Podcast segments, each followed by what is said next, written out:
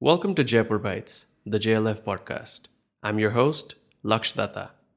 This episode is the audio version of a live online session from JLF Houston 2020. How Innovation Works. Matt Ridley in conversation with Shruti Rajagopalan.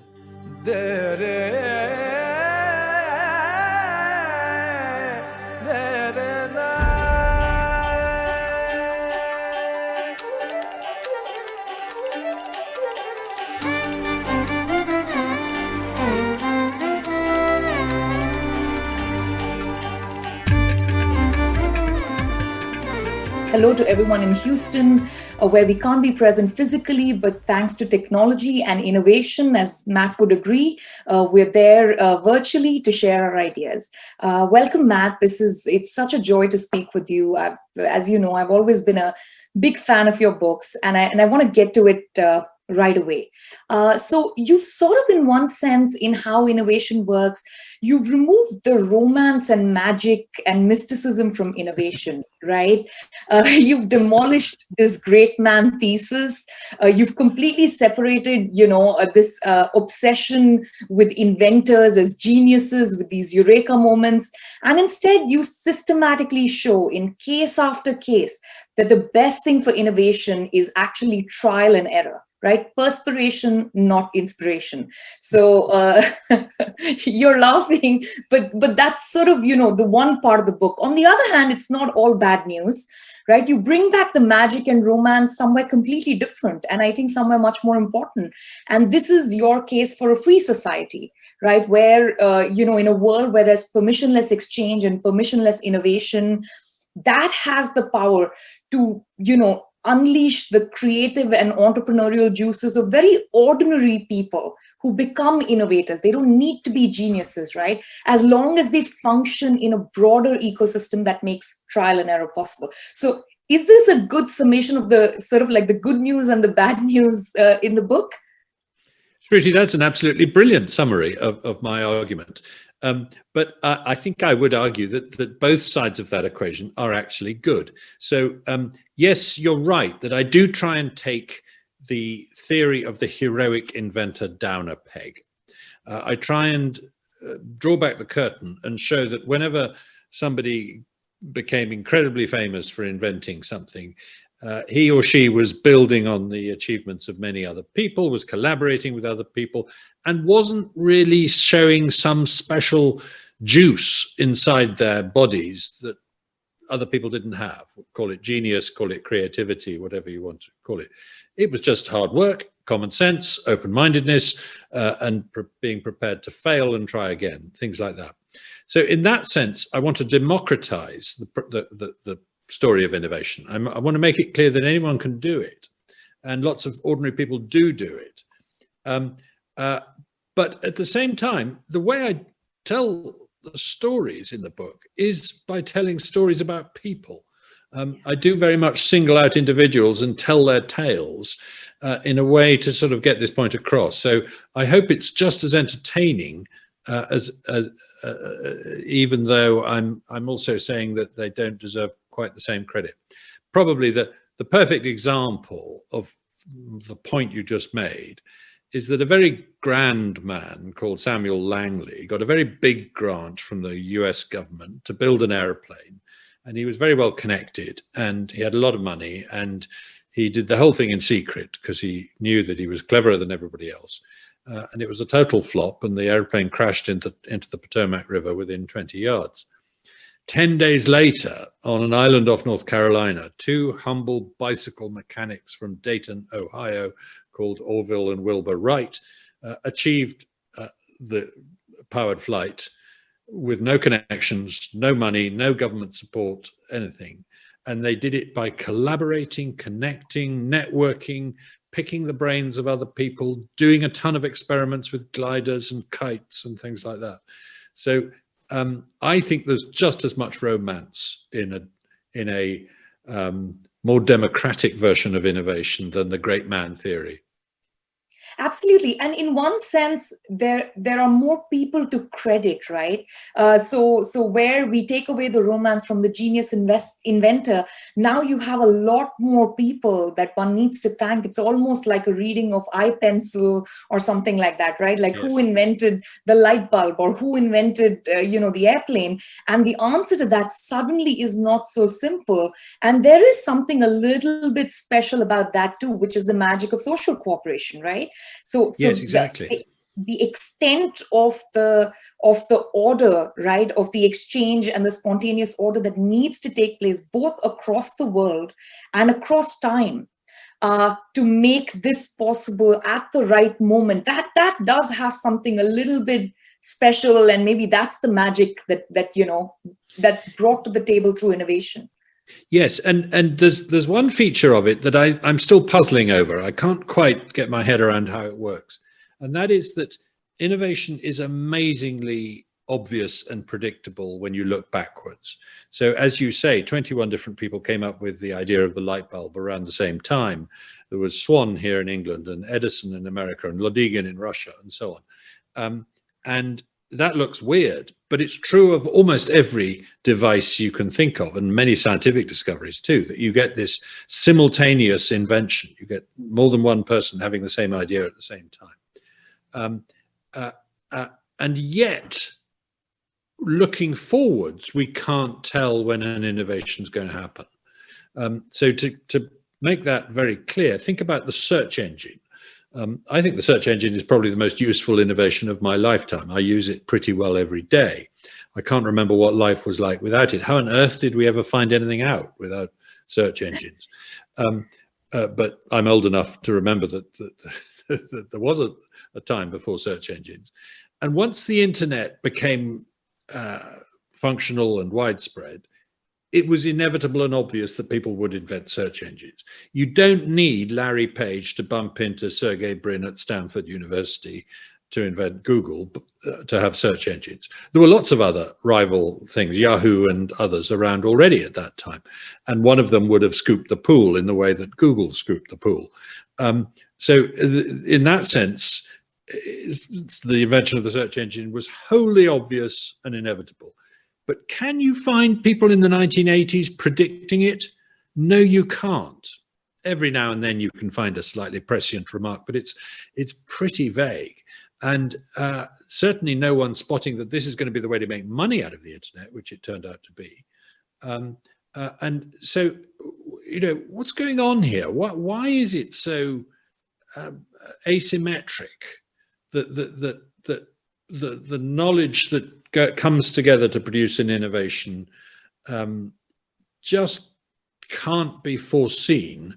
And yet in in retrospect it looks fantastically obvious. That's something that fascinates me uh, about innovation. And maybe you've got some ideas about how i can solve that conundrum I, I doubt I'm going to come up with anything better than you. But you know, uh, there's one thing you do say in the book, and I'm not, you know, quoting this uh, perfectly from memory.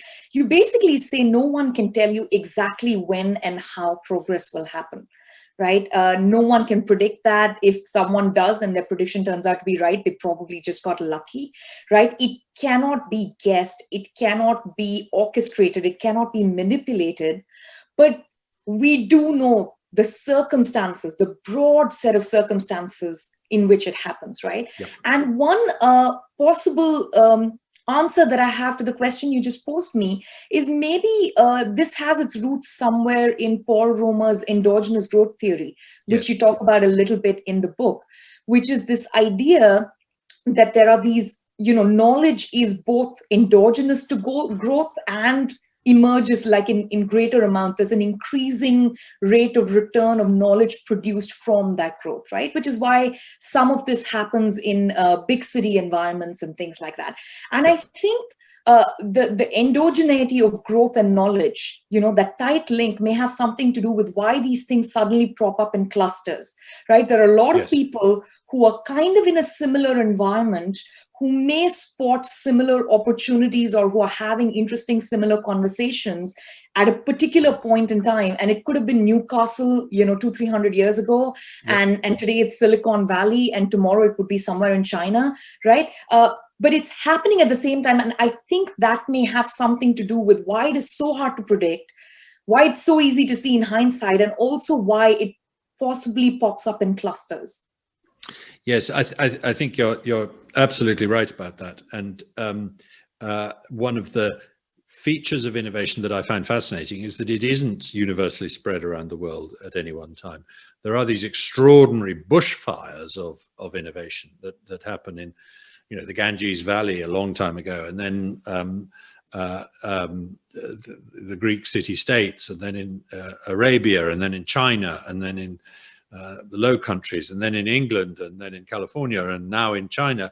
And where next? Um, of course, where are we going to have it next? At the end of the book, I actually say that I don't quite say my money's on India, but I yeah. do say that it's the the next place is there to be grasped. Uh, I don't think the Chinese regime will be able to hang on to an innovation uh, ecosystem for very long because whereas the reason it's been in China recently is because there was a certain amount of economic freedom in China.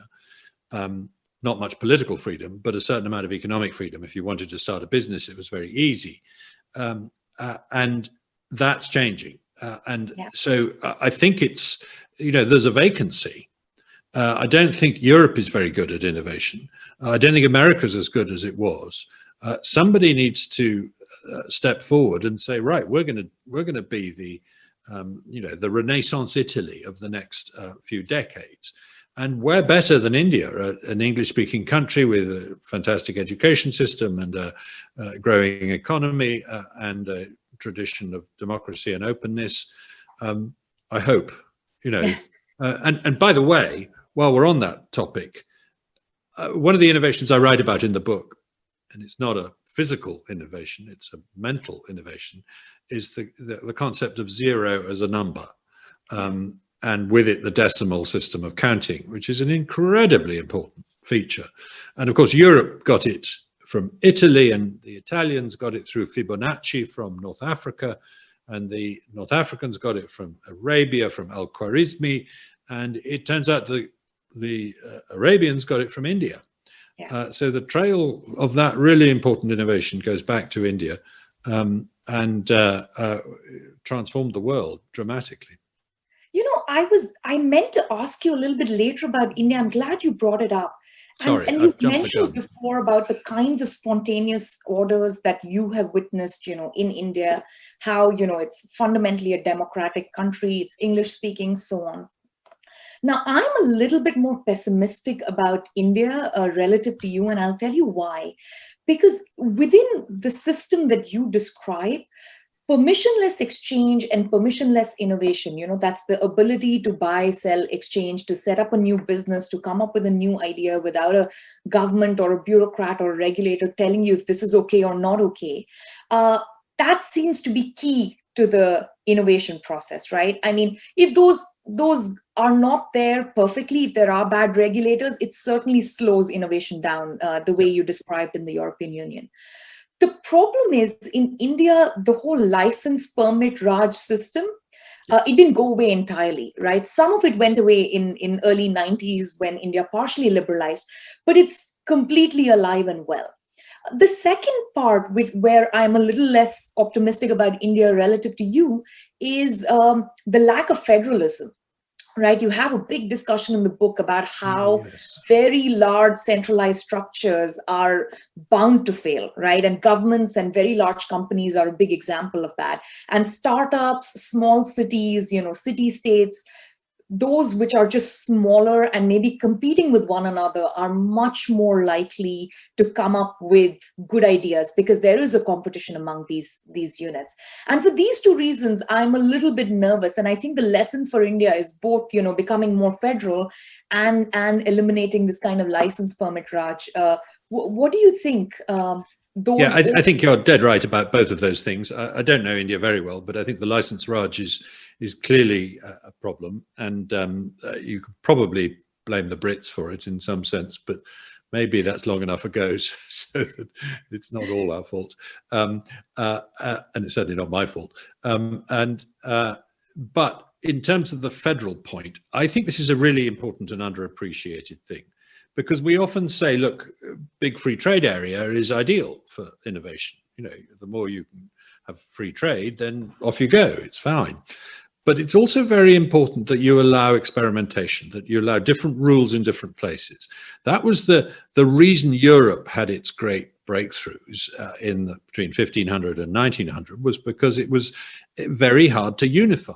You know, it's it, you know, ask Hitler, Napoleon, Charles V, and others. You can't turn it into an empire for very long. Um, it, it, breaks up because of the way the mountain ranges and the peninsulas and the offshore islands are organized. It's actually a very hard continent to, to turn into one country. And that meant that innovators moved from one place to another. You know, the, the, the, the pioneer of printing, Gutenberg, uh, moved from Mainz to uh, Strasbourg and so on. You know, there's lots of examples of this, of, of, of looking around for a congenial regime in which to work. Uh, you get competition between governance entities. And something similar, I think, happened in China in its golden age. The Song dynasty of about a thousand years ago, tremendously inventive period, gunpowder, compasses, printed paper, sorry, printed money, um, printing generally, you know, that sort of thing. Um, and that was that that dynasty was was very untypical of Chinese empires in that it was it was devolved, it was democ- it was uh, uh, um, localized. That that on the whole, merchants were in charge in their own cities. And after a Mongol interregnum, it's followed by the Ming Empire, which takes completely the opposite approach of tremendous centralization. That that, that basically the mandarins uh, in the capital tell the merchants uh, what they can and can't do, whether they can trade, whether they can move, whether they uh, how much they must keep in their storehouses and so on. And that kills uh, the Chinese economy pretty well stone dead in a, in a century or two. Um, and, you know, I could draw other lessons from other empires. The Ottoman Empire, very anti-innovative, very centralized. Um, and I'm afraid the European Union, because the way the European Union is organized, it's all about harmonization. It's all about saying the rules are going to be exactly the same everywhere. Um, and uh, that, in the end, makes it hard to innovate because it doesn't allow for, for local experimentation. The alternative way of organizing the European Union is to say, look, it's a free trade area, but there's mutual recognition. In other words, if the rules deciding whether a product is safe in France are different from the rules to decide whether the same product is safe in England, it doesn't matter as long as we recognize that if it's good enough for the French, it's good enough for us. So there's no tariffs and trade barriers between us. And I feel that's the, the, the, the, the original sin of the European Union is failing to go down that path and instead going down the harmonization route. And that's why Europe has been unable to spawn much of significance in the uh, in the way of digital giants to rival Amazon and Apple and Google and so on, uh, and indeed their Chinese equivalent, Alibaba and so on. Um, so uh, you're, you're dead right that India should be more federal. It is quite federal, but it should be more so. Because you know, America, of course, is the exception that proves the rule here. America looks like a, a, great big empire, but it isn't. It's a, uh, or it has been until relatively recently, um, a, a, very um, uh, localized and devolved situation with big differences between the states. I completely agree with you on, on the European Union. I mean, not only has it failed to encourage innovation, it's actually two steps worse, right? Even innovations that take place outside the European Union, they take about two or three or five years to recognize that the innovation even took place and allow it you know per their safety standards or per their very monolithic you know uniform set of standards that they impose on the entire union. I want to switch gears a little bit uh, to vaccines. You know this is a, yes. a big important chapter in your book. It comes right after energy which seems to be a very nice way to also sort you know in the order of importance what's happening in the world. And you of course wrote this before the pandemic. Uh, so it has nothing uh, about the covid vaccine but I, I wanted to ask you a few questions about that. So it's very clear from your book that your argument is this kind of, you know, centralized creationist uh, mindset towards innovation really doesn't work very well, mm-hmm. right? It needs to come bottom up. And that's exactly what we've seen during the pandemic, right? Different f- pharmaceutical companies, different labs across the world are collaborating. You know, uh, the manufacturers are somewhere in India, the labs are in Oxford, or they're, they're up here in Cambridge, right? So so you see that already happening. Having said that there still seems to be a very important role for the state right in in the scheme of things right? Uh, which you know at one level is things like making sure there is fda approval or you know european union approval for whatever vaccine comes through uh, but also creating an environment where these kinds of investments are possible. So what is your view on the vaccine that's that we've come up with now we know there are at least two working vaccines uh, for the covid pandemic. Do you think we got there really fast? We could have gotten there faster. Do you think it was inevitable? Um, you know what is going on with the covid vaccine? Yeah, it's a really good question. Uh, and my starting point is to say that vaccines remind us of the importance of innovation because, frankly, we entered this pandemic with a disgracefully slow and old fashioned platform for developing vaccines. And I'm not just saying that with hindsight. People were saying that uh, before the pandemic. We're saying, look, we've got to do something about the fact that we haven't speeded up the way we develop vaccines and we haven't got a high success rate. And the pharmaceutical industry is not interested because they're very hard to make money out of. Um, uh, and sure enough, the Gates Foundation and the Wellcome Trust and a couple of governments, including the Indian government and the uh, Norwegian government got together some years ago and said, look, we need a coalition for ep- epidemic preparedness innovation, as it's called. Uh, we need to, be, to, to, develop vaccine platforms that are, are ready to go when a, when a pan- pandemic starts. Uh, it's a great idea. It's the right way to go. It started too late. It started in 2017. It should have started. If it had started 10 years earlier, I think we'd be in a very diff- different position. And I, I, tell the story in the book of the development of the whooping cough vaccine in the 1930s by two rather amazing women uh, in the American Midwest in their spare time. Uh, and that took four years.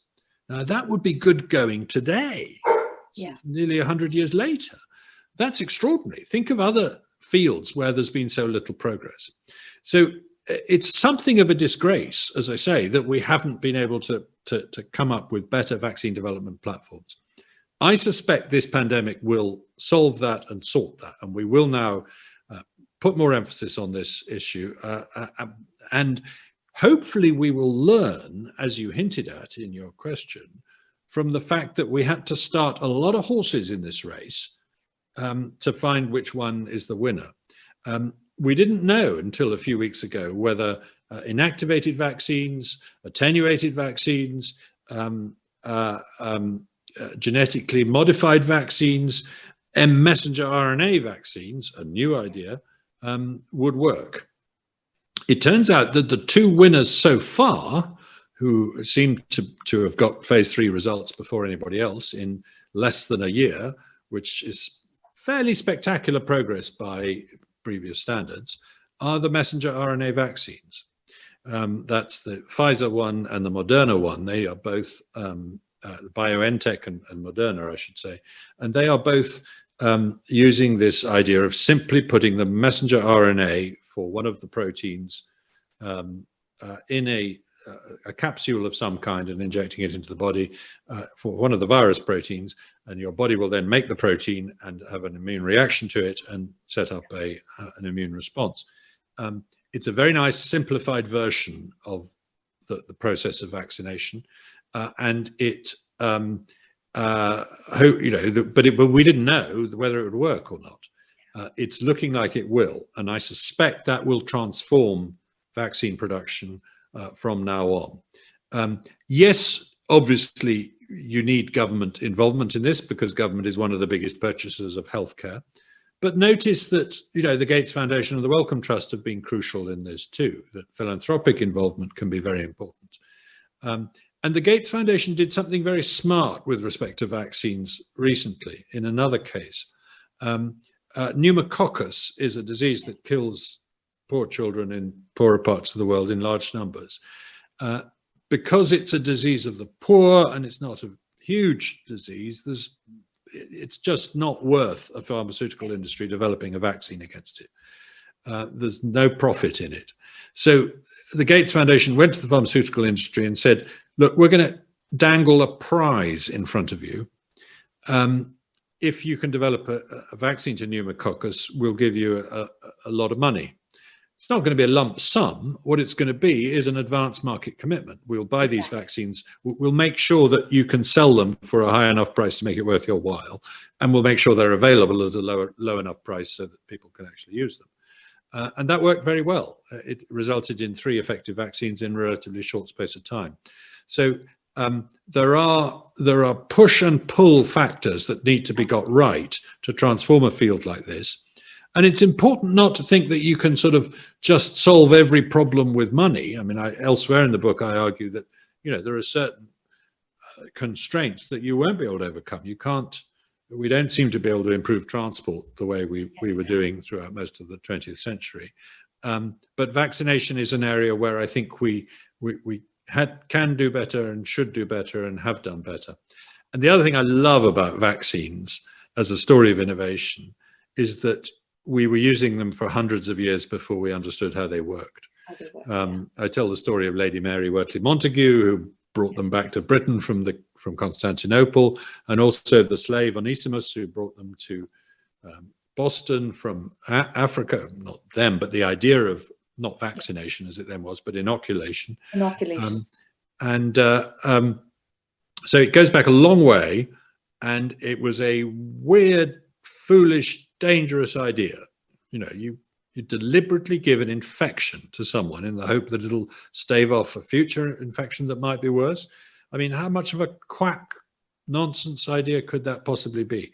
Um, uh, so there was huge opposition, violent opposition to the pioneers of vaccines, uh, and yet they have saved more lives than anything else. And the the eradication of smallpox from the face of the planet is, I would say, up there as one of the greatest human achievements of all time. Absolutely. No, and there's a lovely story. I can share it with you uh, on how the princesses of Mysore actually posed for an ad with, uh, you know, a smallpox inoculation, you know, the, the patch on the hand where they actually get inoculated. Because wow. this was a time when there was a global human chain that was forming where, you know, each infected person could, could inoculate the next person and so on and so forth. This is not the world of cold storage and warehousing and to suggest that this is perfectly safe the princesses actually got inoculated and they posed for paintings and things like that to you know what, what date would that have been 18th um, century or uh, no, I think this was the 19th century. Yeah, right. Okay. Oh, fantastic. Yeah. That's yes, really so I'll, I'll send you this this lovely story. I think the BBC covered it recently. I want to shift gears a little bit because I have just a few more minutes to talk about a very interesting part of the book uh, where we, I mean, of course, the fundamental mechanism in the book is trial and error, right? So, uh, assumed in trial and error is that the optimal error rate in, in an ecosystem that merits information is not zero. You need some error, right? but on the yeah. other hand, you also have a fantastic chapter on fakers, right? Uh, and how to detect fakes right and this is of course the great story of you know theranos and elizabeth holmes in in our modern time it's this astonishing story uh, and so my question to you is it's very clear that the optimal amount of error is not zero is the optimal amount of faking zero uh, in a world where you want innovation and progress and and that's only like a part facetious question i yes. i mean the whole fake it till you make it is, is that exactly. concept uh, you know still really important and there are going to be some bad apples like you know elizabeth holmes but they're still part of the larger ecosystem and one shouldn't clamp down on them? Or do you have a slightly different view on outright fraud? Well it's a really good question and uh, i love the way you put it. Um, and yes i think fake it till you make it is is a really good way of starting on this uh, answer because uh, Steve Jobs was wont to do something which Thomas Edison also did, which was to stand up and announce a product that he hadn't yet um, perfected. Yes. Um, you know, in a year's time, we're going to produce a device that does this. And some of his executives were horrified, you know, but we, we don't know how to make it yet. Um, and uh, this was partly to frighten off his rivals. It was partly to boost the share price, but it was partly to challenge his own team to jolly well solve this problem. And in Steve Jobs' case, it was possible and it worked because Moore's law would come to his rescue. Yes. The, the inevitable, inexorable, incremental improvement in computing over time, you know, where you get twice as much computing for given outlay of money every 18 months, um, was was likely to bail Steve Jobs out. um, and that's the, the mistake Elizabeth Holmes made. Um, she essentially modeled herself on Steve Jobs, and she hoped to be able to say, um, "Yeah, I don't yet know how to diagnose hundreds of diseases from a tiny drop of blood taken from your finger, uh, but we're well on the way to solving that problem." Well, it turned out that the smaller you make a, a transistor on a chip, uh, not only the uh, cheaper, but also the more reliable it is. That's extraordinary, but it's true. Um, it's not the case with a blood test. It's the opposite. Yes. The smaller the sample, the harder it is. Harder it is to get it right. So, um, in, so that form of faking, yes, does clearly have a place. Um, what about examples of, uh, you know, genuine frauds, but honest ones who were trying to, to to, to solve a problem and thought they'd done it? Like, say, you know, the cold fusion story of of. Yeah. Uh, 20 years ago, you know, where it was thought that you could get immense amounts of energy out, uh, very cheaply and easily out of matter. Um, and uh, initially, their experiments seemed to stand up to um, uh, scrutiny, and uh, and then for a number of years thereafter, there was a rearguard action of people saying, "Yeah, you know, there's still something there. You know, maybe muons are involved or something." Um, uh, I, I I think that's fair enough, and you know, you've got to you've got to be allowed to fail um, uh, in this world. Steve, uh, not Steve Jobs, um, Jeff Bezos is very clear on this. He wants his colleagues swinging and missing, as he puts it. That's a baseball metaphor, which I don't fully understand, but I think I know what it means. um, uh, uh, so, so yes, let's not throw as we crack down on some appalling frauds, and I tell the story of the the fake bomb detectors, which had nothing inside them, um, but took in a lot of people in the aftermath of the Iraq War and probably led to a lot of deaths. Um, while we rightly coruscate such people, we mustn't lose sight of the need for a little bit of um, dodgy practice yeah. just to sort of discover what's out there. Absolutely. I, no, I better and, not be quoted you know, on that. This, I'm, I'm, I, I think the the Jeff Bezos and Elizabeth Holmes is a great uh, contrast because Jeff Bezos got so much flack in the late 1990s, early 2000s for failing on a much smaller scale, but the good thing was we knew he was failing because he was transparent right? And there was a lot of experimentation and trial and error. Uh, the the trouble on the other hand with holmes was there was a lot of secrecy. Uh, you couldn't see the failures and that's why when you finally detect the failure it's massive. So if culturally as a society we're a little bit more forgiving of error and failure then we might get more of it but on a smaller scale versus you know otherwise. I think you're dead right. Transparency is is is is what is what makes it acceptable yeah. And now we have to open up uh, you know to questions from the wonderful people who are attending the houston houston festival. And uh, i already have the first question. Uh, anna asks how does one look at the platform of innovation and growth in the Indo Pacific region, keeping in mind the astronomical growth and power of China? Right? How does this present a point of friction between countries uh, in the region and sort of China's attempt to overwhelm and get a stronghold of the region? Mm. Well, um, I'm no geopolitical expert, um, but I think it's not difficult to read that uh, China increasingly wants to use its economic strength uh, in political terms uh, in the region, and it is uh, a huge issue for politicians in that region and also elsewhere in the world, in America and in, in Europe. Um, uh, until a few years ago, I would have been quite starry-eyed and optimistic about this. That look, the Chinese are innovating, they're integrating, they're trading. What's the problem? Uh, if they make stuff that we want to buy, good for them. If we make stuff they want to buy, good for us. Everybody's um, benefiting. Um, but it feels like that uh, relationship, which was between the rest of the world and China, which was going in a good direction, no longer is. Uh, and the degree of secrecy and top down control and political uh, um, uh, direction of what's happening in China is a real threat to this, this relationship between the rest of the world and China. Um, uh, I, I, you know, we mustn't get into the mindset where we say we have to confront China and then they feel threatened and they confront us back, and suddenly we're in the 1930s again um, with China instead of Japan, if you like. Uh, yeah. But but somewhere short of that, there is a sensible way for other countries to boost their own innovative economies through having greater freedom. If China really does crack down on its innovators and its entrepreneurs to the extent that the Xi regime appears to be doing, it they won't produce the goods. They'll yeah. stop innovating. And that's a fantastic opportunity for other countries, you know, as I said, for India, but also for Indonesia and Australia and Japan and, and other places to say, right, well, we'll pick up the pieces. We'll we'll invent the next um, uh, type of biotechnology or computing or whatever it might be. Um, uh, and then uh, China will have to get it from us. Um, yeah. And that would be, uh, that, that would make them a little more of a supplicant and a little less of a, uh, whatever the opposite, opposite of a supplicant is.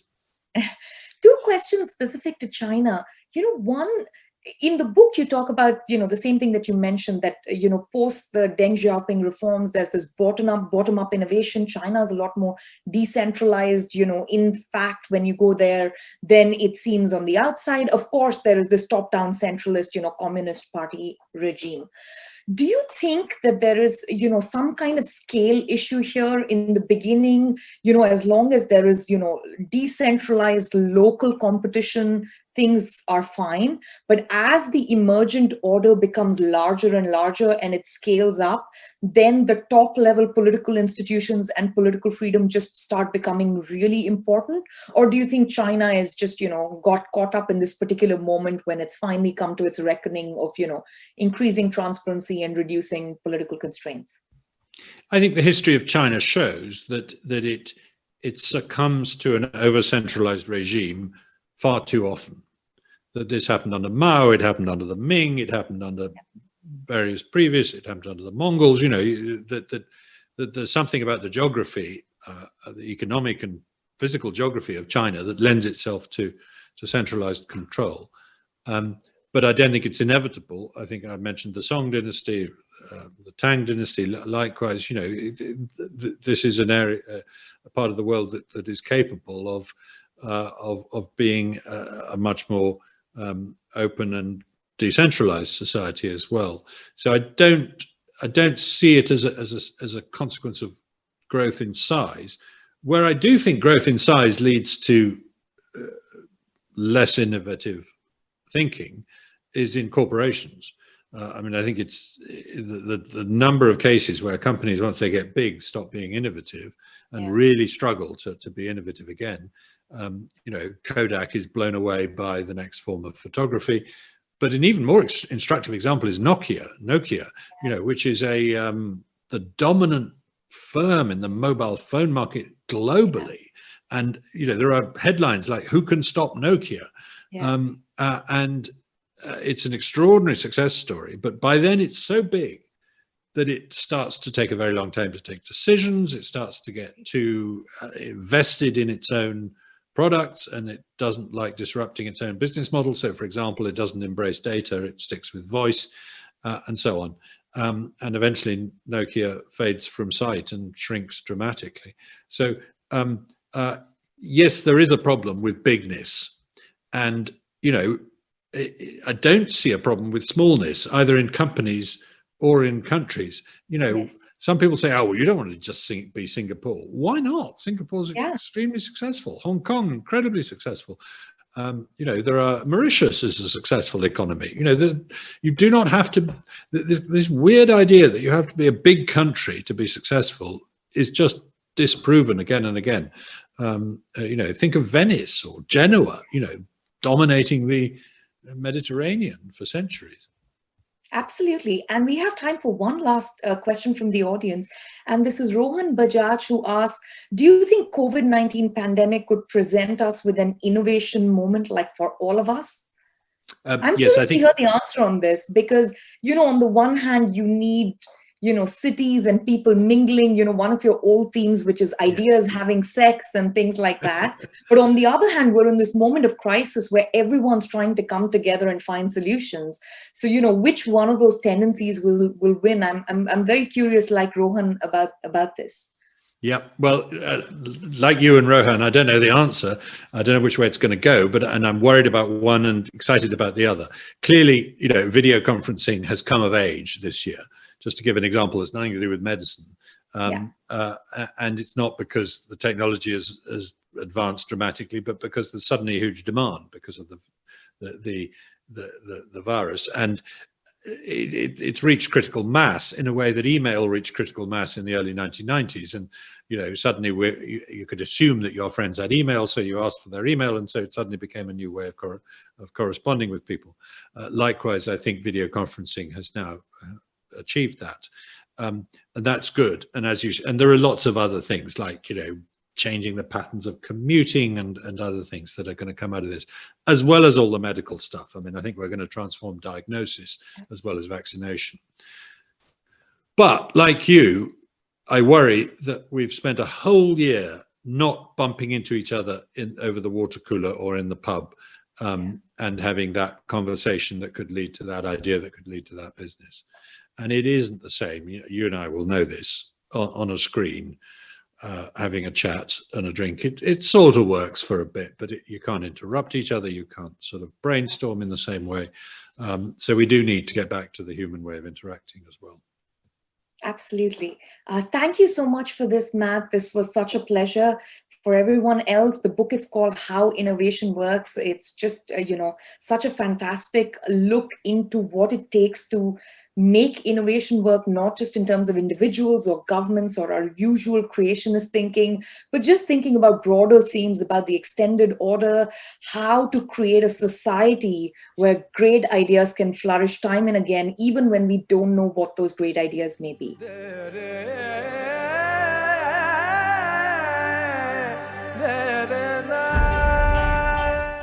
Thank you for listening to Jaipur Bytes, the JLF podcast.